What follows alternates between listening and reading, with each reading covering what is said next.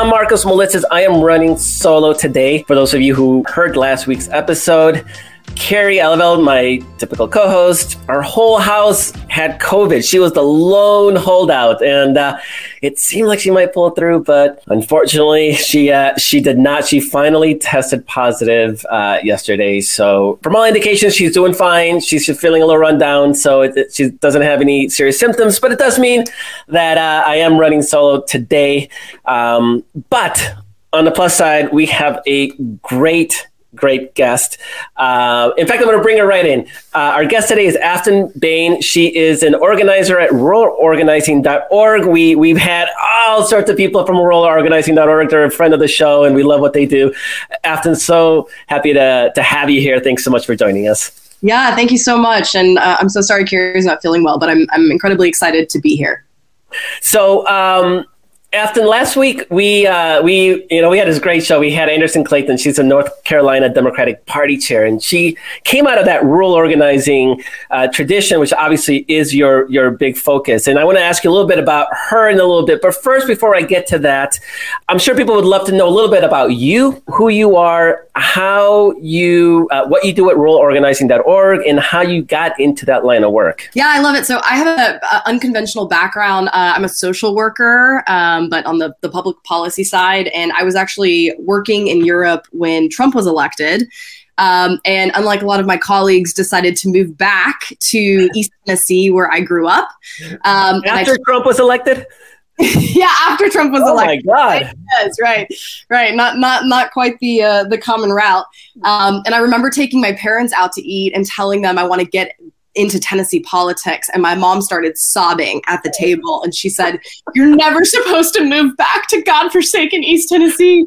Um, and since then, you know, it's been quite a trajectory. I started out as a Medicaid expansion organizer in 2017. Um, and then, as you know, President Trump and the administration went after the Affordable Care Act with all the iterations of ACA and you know all the federal bills. And so I was out in uh, rural parts of Tennessee talking about the importance of federal healthcare legislation. And then in 2018, I was hired by Indivisible uh, for the Tennessee U.S. Senate race, and I was the only statewide organizer in the state of Tennessee. I, and I started the rural program at Indivisible, and then I was hired by ruralorganizing.org in November of 2021 ahead of midterms. Yeah, man, how do you like it? I, I, yeah, I love it. I love it. I mean, it's been um, it's been quite the experience, and so I know you've had Matt Hildreth, who, who's our executive director. Uh, you've interviewed him a few times, but at RO, we really see ourselves as um, creating resources and providing technical assistance for rural organizers all across the country. Um, we're a field and communications and policy organization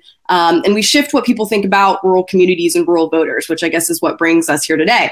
And a little note, uh, side note, Anderson Clayton actually was the um, led our 2020 exit interview project, where we interview rural organizers all across the country as to um, what went well, what didn't go so well in uh, the 2020 election. And Anderson Clayton was actually um, part of that project. So excited to, to hear more about that.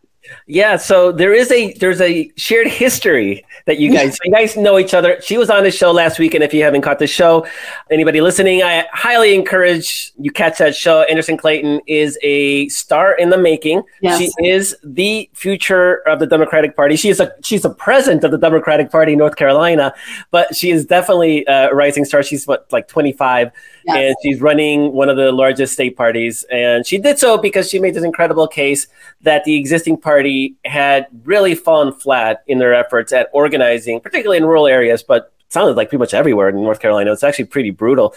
While Democrats made gains all across the board in a lot of purple, uh, battleground, and even some red states, they actually went backwards in North Carolina, which is really not what anybody expected. So she's bringing new life.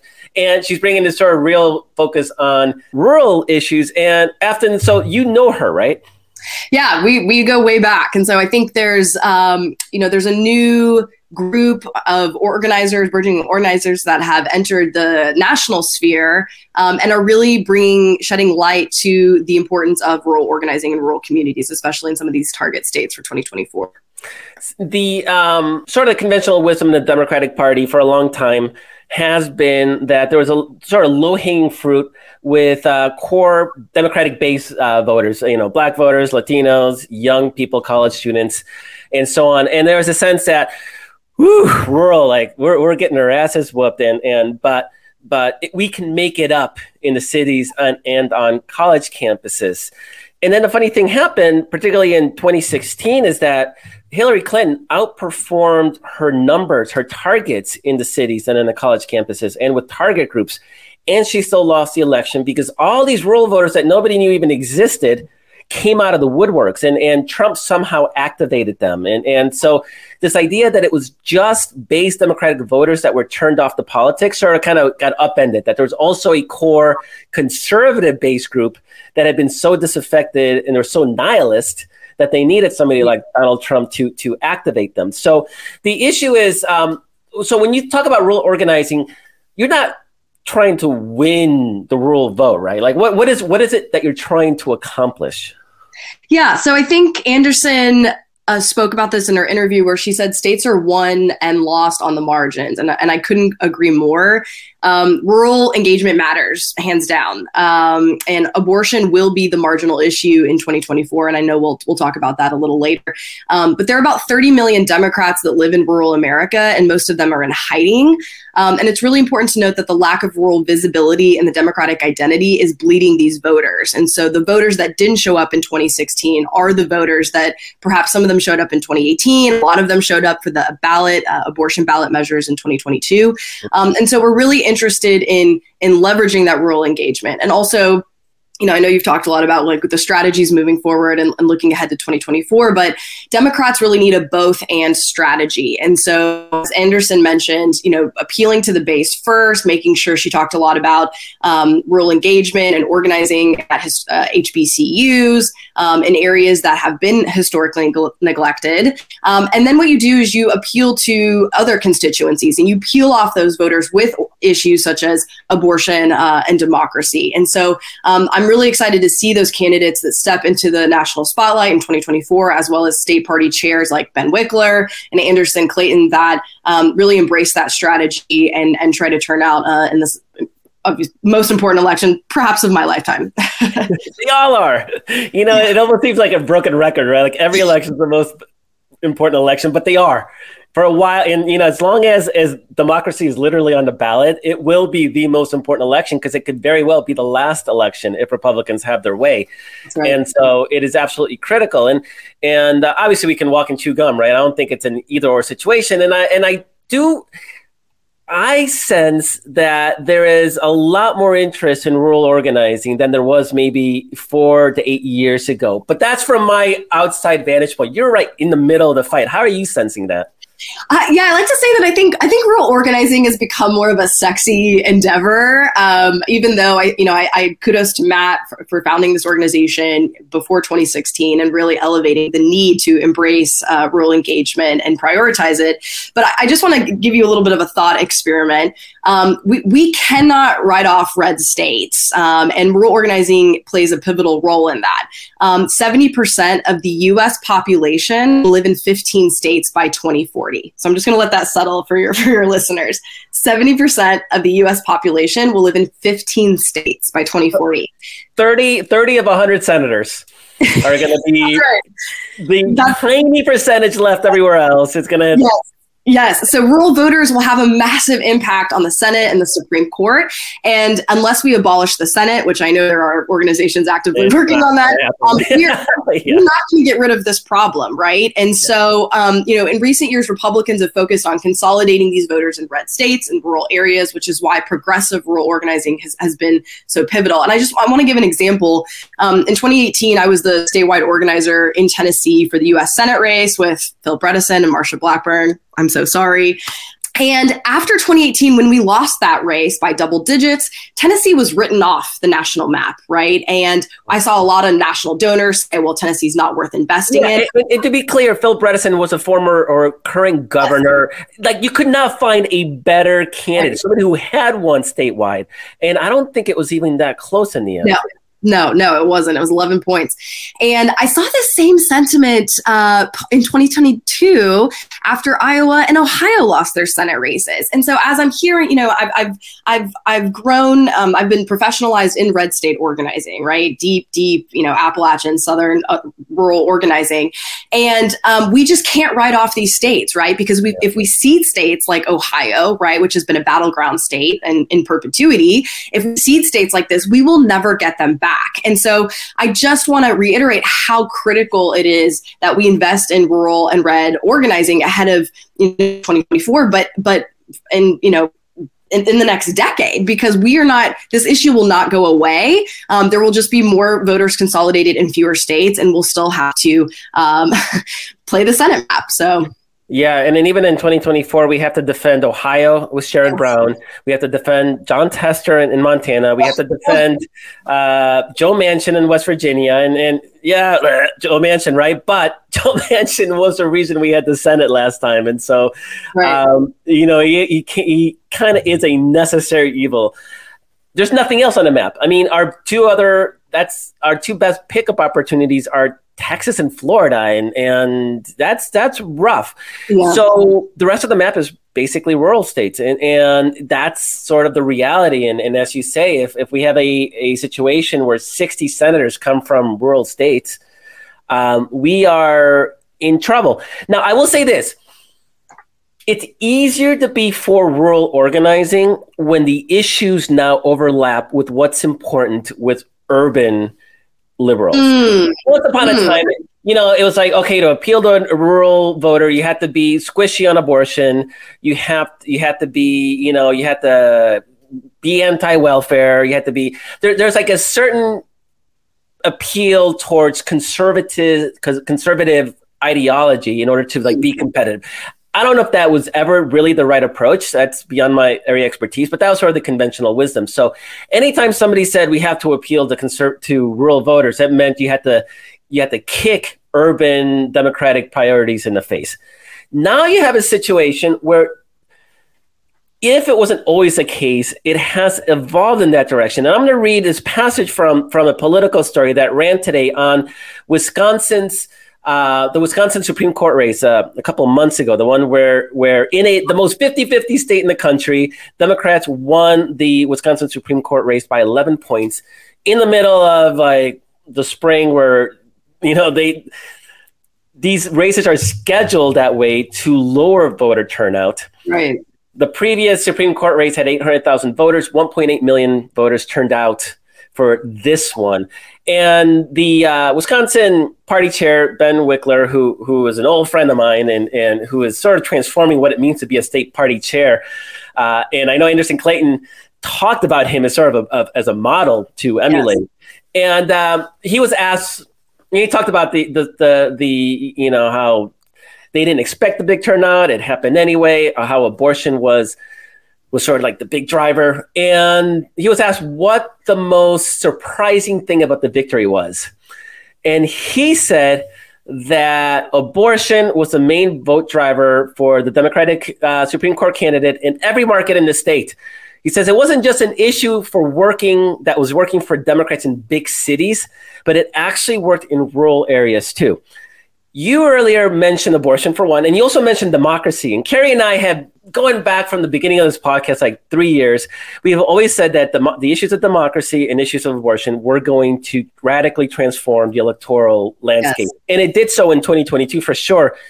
I didn't realize though that this is having salience in rural areas. So do you what are you seeing and do you agree with Ben Wickler that this is actually a thing that that is motivating rural voters uh, towards the Democratic Party? Yeah. So, I mean, you know, I, I grew up in East Tennessee and I was always taught never to talk about sex, politics, and religion and abortion. Um, and I think that for a for a long time, that was that was embraced by the DC punditry class, right? Like, especially if you're running in the South, you absolutely want to refrain from talking about abortion. However, in these past few years, unconventionally, um, we have been proven otherwise. And so, I want to give you know a nod to abortion's track record in terms of uh, statewide ballot referendums, six out of six in 2022, including Kentucky, and Kansas. Um, and, and what we heard from the field were that these counties, so for example, in in Kansas, Franklin County, which Trump won by over 40 points in the 2020 election, um, voted uh, no by more than 13, right? No, Garen, no against restrictions. Yes, correct. So right. To protect abortion rights. Yeah. option, right. Um, and so what we're seeing, I mean, uh, amazingly, that's almost a 50 point vote difference, right? And so abortion does have a track record. And I just want to flag also, I mean, I, so here I am elated that one, I can finally talk about abortion in the stores, right? And like really, you know, right and, and untraditional voters that you know aren't aren't really motivated by you know the, the type of organizing maybe from the democratic party right but really care about these issues.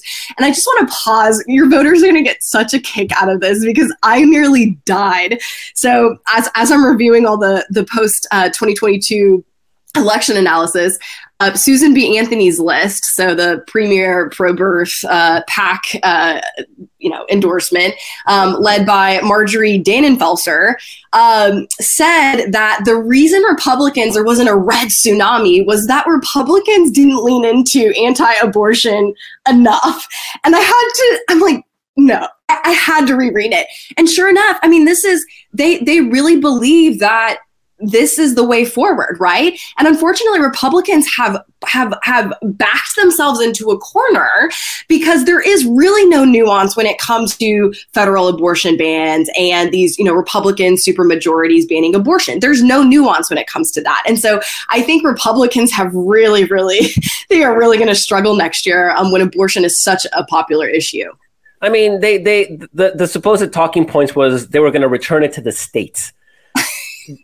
And then now they're talking like, well, maybe we can, you know, voters aren't, they're okay with 16 weeks. They're okay with 14 weeks. They're okay with, if you've spent 50 years saying abortion is murder, are you going to then say like, you know, murder's fine for 15 That's weeks? Right. That's right. And murder is fine in California, you know, just not in, in Texas. I mean, they literally backed themselves in the corner and there's no way for them to message moderation no. and electoral um, expediency or strategy because they worked in the absolutes and their people don't know how to think outside of those absolutes. And it's absolutely amazing. So they keep saying, and a lot of the punditry, a lot of white men too, in the punditry keep saying, like, oh, this issue will lose its salience. Like, it's, people will move on to other issues. Oh, they'll want to talk about inflation. They'll want to talk about crime. Do you see any of that? Like, I don't, I don't see well, I want to say, you know, in, in 2022, I'm just, I'm over here in my post election analysis, like spotlight, just being like, ah, yes, we said all these things. Because Democrats that, as I said, embraced a both and strategy, so motivated the base, peeled off voters with, um, you know, issues like abortion. But, but despite the call for Democrats to, to focus solely on inflation and jobs, candidates who also focus on abortion and protecting democracy made gains with rural voters, right? So, I mean, I do think it's going to be obviously at the forefront inflation, jobs, crime, etc. But you have a whole swath of voters who are ready to go and gearing up to vote in 2024 that may not be motivated by those issues. Another platform of ours that I wanted to elevate, a big thank you to Kerry, uh, who couldn't make it today, but she actually wrote an article that uh, highlighted one of our polls that we ran last year. And I think your, your listeners will find this just fascinating. So, even in rural America, supporting abortion rights definitively helped Democratic candidates this cycle, which we said, right? But this was this was the the kicker.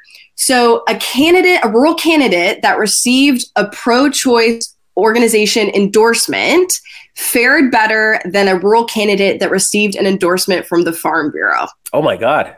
Right? I mean, the Farm Bureau is like the king of everything, right? Rural king, right? Yeah, rural king. But that is how that is how important rural voters have embraced the issue of abortion, um, especially in these in these Trump counties, right? That like maybe you know I was I was speaking to an organization um, in Cookeville, Tennessee, rural area I used to organize in that. Um, have this grassroots abortion group, right? And they were talking about, I'm like, you know, what what is political what does a political win look like for you when you have no Democrats at the municipal level, you have no Democrats at the state level, and you have no Democrats at the federal level? And they said abortion is one of those issues if Tennessee were to be able to pass ballot referendums that they can voice their opinion on. And I think we're seeing that across the country. Um, and oh, don't even get me started on Ohio. I don't know if you want to talk about what's going on there in terms of um, the abortion fight, but oh my gosh, my head is spinning. you know, and it's also interesting that that you that that a organization would carry that much weight in rural America because conservative has spent the last 50 years literally demonizing NARAL and Emily's List and all these groups that are working towards abortion rights. Right. Uh, they've gotten the sort of the Hillary Clinton, you know, all liberals are evil, they're baby yes. killers. And for them to still have, not just to not be some, you know, dismissed, but to actually be embraced on those issues is an incredible shift. So the question then becomes, we always talk about the sort of the Democratic Party brand, mm. and and in, in that political piece on the Wisconsin race, Republicans were complaining about their party brand, and, and abortion is a reason that they're crashing and burning. But that wasn't the presidential year election, and so I just want to make clear that 11 points in the middle of uh, the spring in a odd number year does not indicate that that we're out of the woods in Wisconsin. It's going to be a real fight next year, but how do we take that next step? You talk about how many rural, the outsized importance of rural states in the U.S. Senate for our politics mm-hmm. in general. Mm-hmm. We need to, you know, the first step obviously is not to lose, you know, just get 15% of the vote in rural areas. You know, maybe we get up to 30, make it 70 30. What does it take to then make that step so we're actually winning 50 plus one? And I know this is, we're going to be looking out ahead, right? But I hope you guys are, are thinking ahead. And uh, how does I don't understand? This is the part I don't understand. How does somebody say, "Yeah, I'm, I'm for abortion rights. Uh, I may be for democracy, but those Democrats are bad, right?" You know, if you go issue by issue by issue, right? They're they're kind of I don't know how many issues do you see that are core Democratic plank issues that do not work well with uh, rural voters? Actually, that's a question. That is a question. I mean, overwhelmingly, rural voters support um, economic populism. They support anti-corruption, anti-greed policies. Um, uh, they support progressive policies, which is why, and I'm sure you've had you know organizers that have been organizing for these ballot measures that Republicans are trying to limit the number of states or increase the number of signatures required or increase the the threshold passage right because they can't win they know that these po- these policies are incredibly popular and when put to a vote a popular vote we win hands down abortion 6 out of 6 right i also want to draw attention and i you know i've canvassed in the most rural parts of a deeply conservative state. Tennessee, we call it the buckle of the Bible Belt. Um, talking about, to write that book, by the way. yeah, my memoir, Bible of the Buckle, the Bible of the Buckle of the Belt. Um, but I canvassing in in in in, in these very conservative evangelical parts of the state talking about abortion, talking about immigration, right? And there's such a plurality to voters in this country, right? Like I met so many people who loved, you know, the immigrants who opened up the, the rural Mexican restaurant in their hometown and they were caring for them and they were fighting for um, their child to receive in-state scholarship to the public university, right? But then they voted for Marsha Blackburn. And I, I think it's you know it's when, when in electoral politics, right? It's a win is a win, and you determine your success by the electoral outcomes. But I think in states that are you know, especially rural and red, there's just this pluralism of a voter that I think isn't often elevated. And I think abortion is just one of those one of those issues that allows that kind of complexity to be disentangled. And when you get to the core of the issue, it's about choice, freedom, and democracy, right, which are so intertwined. So how do you finish that process? How do you how do you continue to disentangle the the sort of ingrained hatred for the Democratic Party? With the policies that that party supports. And and I don't know. I assume there's issues of class, there's issues of racism, there's issues of alienation from being cut out from the prosperity of the big cities. I mean, these are all sort of issues that I know we've talked about in the show before. But I'm curious, since you are literally on the ground talking to these people, what is it that holds them back from saying like, yeah, fuck it, I'm gonna I'm gonna vote Democratic this time? I honestly i mean it's it's just it's a it's a web of i would say disinformation i would also say i mean what i i brought this up earlier in the conversation, but that visibility is a huge huge issue when it comes to Democrats and and and progressives in rural America, right? And without that visibility, you feel isolated. You feel like your do- your vote doesn't matter, right? Um, and so I think, especially as we see this rural revitalization and renaissance of millennials my age moving back to their hometowns after they've, um, you know, t- lots of brain drain, as we call it in Appalachia, where uh, millennials who've graduated college move out, but now they're coming back and they're restoring uh, Main Street, right? Businesses and bringing back breweries to their hometowns. And I think that there's a constituency there that is deeply untapped. Are we going to persuade the most MAGA rural county chairperson? No, like we're not, right? Are we going to persuade my QAnon grandmother? Absolutely not, right? We're not going to do that. But are there people in rural communities that can be validators and in rural organizing, we say the messengers matter more than the message, right? And I think if we can foment some some belonging and rural representation ahead of 2024, and we we bring progressives and Democrats out of the woodwork, that they'll say, you know what, my vote does matter, and I see that it matters a lot more when I've got 20 of my my community members with me. And is that millennial re- revitalization? Is that because of work from home policies and, and post pandemic? Is that what's happening? Yes, yes. There's a lot. There's a lot to that, and I think there's also, you know, I obviously moved back in 2016 when Trump elected, but I have a lot of friends who are now starting families and moving back to Tennessee, and they're voting, right? They're voting in mass, and so I do hope, you know, I, I do think states like Tennessee that have um, you know have, have lacked national investment and national attention which i um, i don't know if you wanted to talk about the tennessee 3 protests but um, I, I, was on the ground organizing those. And i think that um, when you have a state like north carolina as anderson discussed and tennessee that is thrown into the national spotlight i think it's a moment of opportunity to say hey red states deserve investment. They deserve attention. They deserve infrastructure. Um, and i think that's where at least like anderson and i we that's the that's our you know our core value is that we deeply believe in in the good of our states and and and for and for change to come. I, I do want to talk about the the nashville three but before that i'm, I'm just really sort of what so what you're saying if these millennials move into to back to their small towns. They open up their gluten-free coffee shop and a yoga studio. That we're on the right track? Is that what's yeah. happening? Yeah yeah. Is that like is that literally a thing that's happening? Yeah, it is. I mean, I, I uh, there are I, I, would say not enough nationally uh, studies to corroborate it, but I will say anecdotally, I see this in Appalachia, where I'm from. I've seen this in um, you know more blue states. So there's a lot of millennials that are moving back to their rural areas in Colorado and Minnesota, right? So you're seeing these states even become more blue. So I do think this is a phenomenon. Um, you know, I'm just wondering in the next 10 years, especially with that that demographic and um, targeting shift, with all of you know all these people moving back or moving to these urban core states, right? Then what does that look like for the map? And I do think there's a lot of hope in organizing that that exact type of constituency. Yeah, you know that's that's fascinating because uh, Lauren Boebert in Colorado, in her in her very rural, very deeply red state, almost lost. Yes, almost lost. And and so yeah you're seeing these you're seeing hints of it. You're not seeing you know it's not overwhelming yet but uh, you're seeing hints of that as well. Uh, yeah tell me a little bit about the nashville three. We saw we saw that the three well two of the legislators the, the two black ones were kicked out by republicans for uh, anti-abortion gun control it was gun control yes uh, the white woman was not because uh, and she was very clear about the reason why not and that's because she was the white one of the three. Gun control, first of all, that protest itself, how does that play in rural Tennessee? And even the issue gun control, now that, that you bring it up, because that's that's another key plank that has hurt Democrats in rural areas. But I'm, I'm starting to get a sense that's softening, but that could be wishful thinking.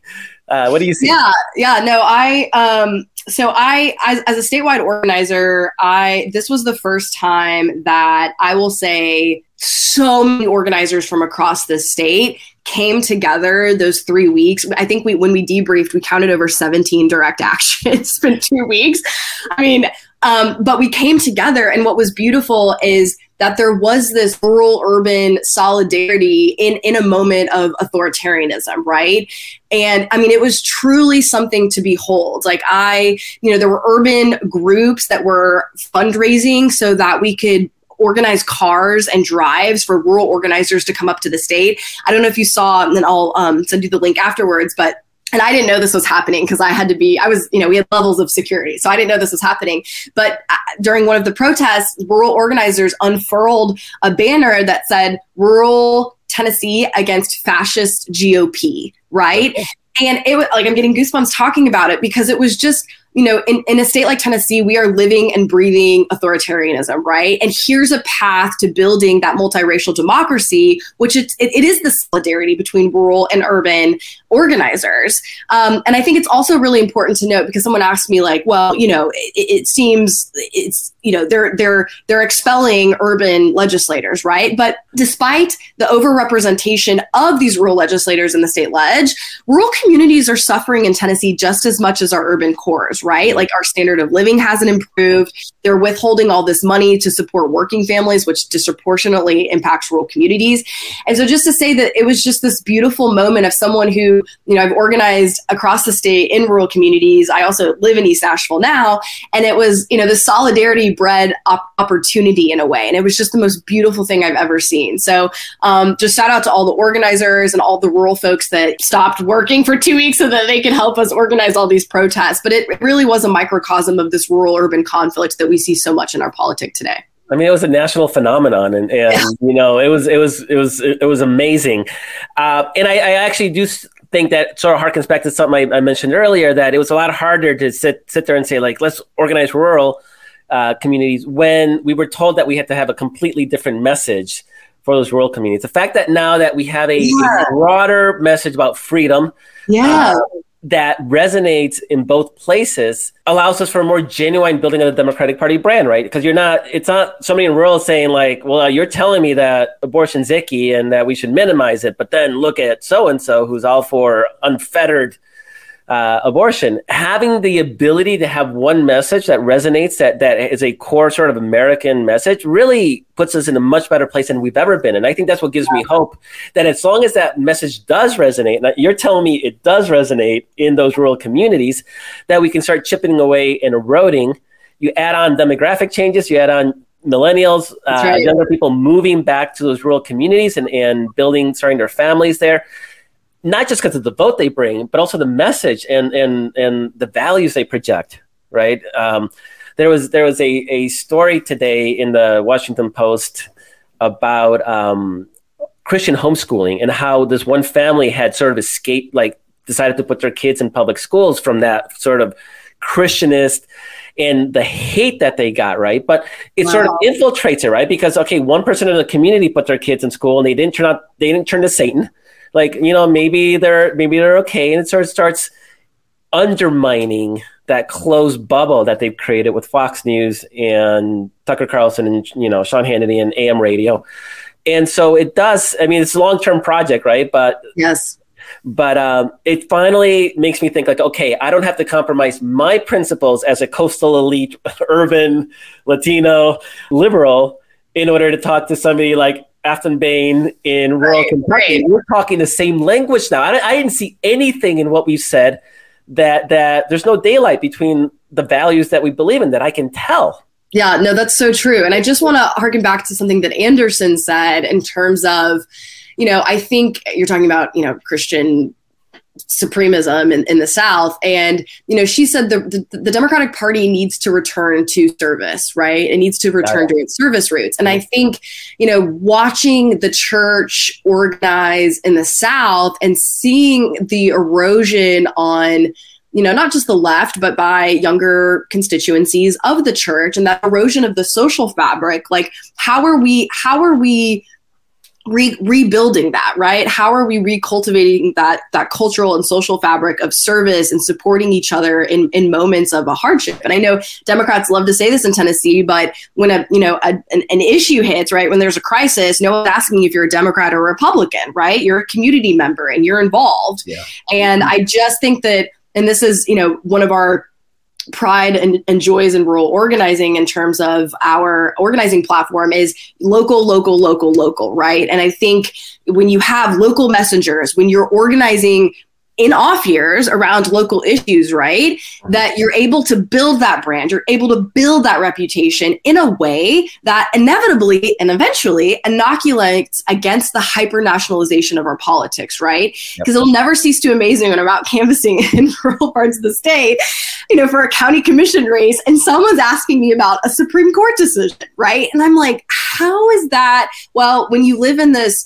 you know this this eco this this information ecosystem of Fox News, right? And no one's really having another narrative, right? That consumes that your your psyche. That consumes everything you're talking about. But when someone comes up and says, "Hey, you know, we've canvassed your area. We heard that water, you know, water's an issue here. Can you talk a little bit more about that?" And immediately kind of depletes that, that, defensive guard and allows you to to access a point of conversation that you might not normally not get to access earlier. And Anderson also made the point like talking about insulin, right? And and someone asked, well, you know, is Joe Biden yeah. going to insulin or the Affordable Connectivity Program, which Anderson and I, rural broadband is our first love, second love, rural organizing. Um, you need those how, millennials moving back in. You need that broadband kicking That's butt, right. right. Yeah, that's right. That's right. that without the broadband. Right. But how can we incorporate the benefits of this federal government uh, direct service and leveraging local issues and local messengers. And I think that's the winning strategy uh, right now and in the future. Yeah, and in the past, you had local newspapers too that would actually provide some of that local issues coverage that would give you a hook to that wasn't. But that's all been decimated, obviously, with the rest of the news industry. And Facebook, which at one point provided some local news, has been subsumed by QAnon conspiracy theories, and so Absolutely. So, after that's that's our time. I want to give you an opportunity to. Oh, wow, had so much fun. I know, I know. Uh, I, could, I was like, whoa, we're. So, I want to give you an opportunity to pitch what you guys are doing or what people can do to help your efforts. Yeah, sure. So we didn't we didn't even give it get to talk about Ohio, but we'll have to, you'll have to come back. You'll, I mean, okay, okay, yeah, I'll come back. Um, but right now, uh, ruralorganizing.org, we're running a field in in Ohio. Um, for those of you who haven't been following, those of your listeners, um, the Republicans in Ohio are fighting to ensure that abortion isn't on the ballot in November.